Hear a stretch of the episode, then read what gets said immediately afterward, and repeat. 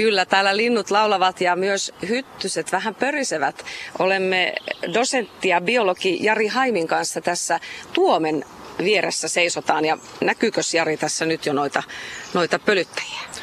No niin, hyvää huomenta vaan kaikille. Tässä tosiaan olemme aika aurinkoisessa paikassa ja, ja tuota, kyllähän noissa tuomenkukkien ympärillä, vaikka siinä ei nyt sellaisia tuttuja isoja kimalaisia näy, mutta että on monia, itse asiassa kymmeniä pikkusia kärpäsiä tuossa kukissa jatkuvasti vieraille, että kyllä siellä pölytys käy.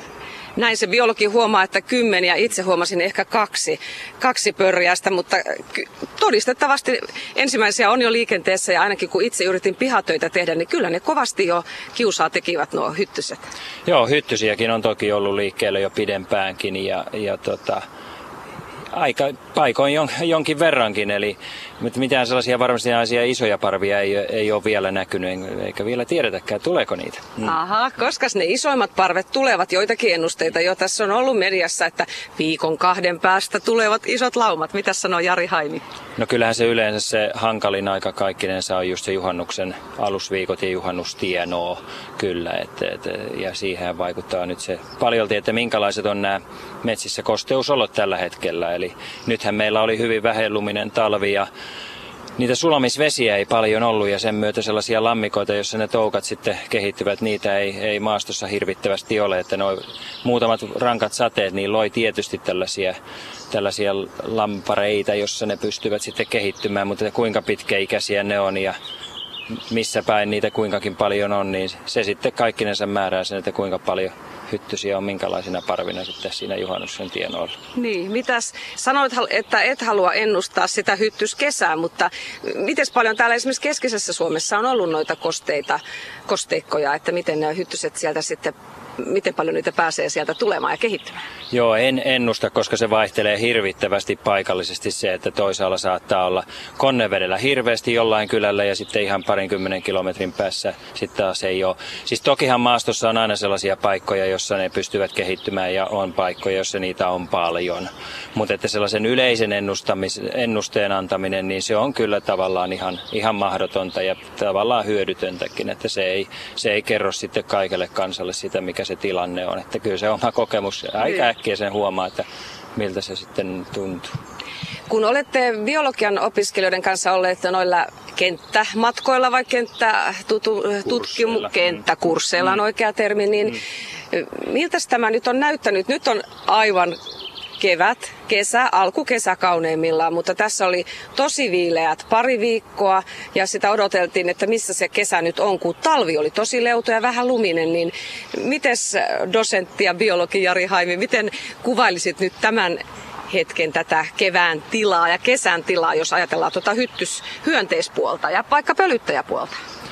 No kyllä, musta on aika lailla normaali tilanne kuitenkin. Että kyllähän se ite, itseäkin mietitytti kovasti, että kun ei sitä lumensuojaa talvehtivilla ötököillä ole, että josko ne on sitten kärsineet. Mutta toisaalta niitä kovia pakkasia ei sitten niin pitkiä jaksoja ollut, että aika hyvin näyttävät useimmat talvet. Että itse asiassa ei ole mitään vastaan tullut sellaista selkeää hyönteisryhmää, joka nyt olisi, olisi kovasti kadoksissa tällä hetkellä. Että kyllähän meillä lentelee normaalit perhoset, normaalit kimalaiset, ampparit, kaikki on, on liikkeellä. Että eh, eiköhän tässä olla siis luonto on säästynyt tältäkin talvelta. no niin, ihan hyvä niin.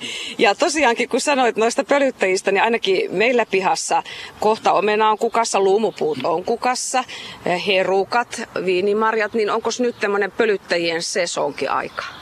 No tietysti useimmat pölyttäjät on vielä aika vähälukuisia, että monella niin kuin kimalaisilla amppareilla, niin tällaisilla mehiläisillä, jotka, siis ei kesymehiläisillä, mutta näillä luonnonmehiläisillä, niin ää, ihan muutamat yksilöt vaan talvehtii, yleensä ne kuningattaret ja sen myötä niitä on vielä tällä hetkellä vähän ennen kuin pesät sitten kasvaa. Eli niitä näyttää olevan, olevan aika vähän tuolla, tuolla, mutta että kyllähän siellä pölyttäjiä on muutenkin, jota nyt ei yleensä sitten kansa huomaa niitä kaikenlaisia kärpäsiä ja muita. Että, siis toki niillä on nyt, nyt paljon sitä ruokaa, mutta että onhan sitä tietysti sitten myöhemminkin, että en tiedä onko tämä nyt varsinainen sellainen sesonki vielä, että kyllähän enemmän pörriäisissä, pörriäisiä kukissa näkee sitten keskikesällä. Mm. Mm.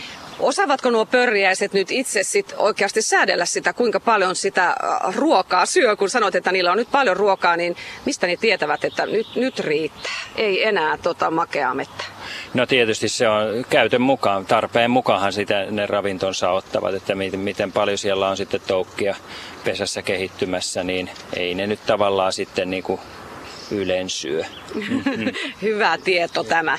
Eh, nyt kun on tämmöinen kesä kauneimmillaan ja on pörjäisiä ja hyönteisiä, niin kuinka paljon biologi ehtii itse tuolla metsässä kulkea, Jari Haimi? Koska kerroit kovasti, että olet kovasti kiireinen nyt näinä päivinä tämän yliopistotyösi takia.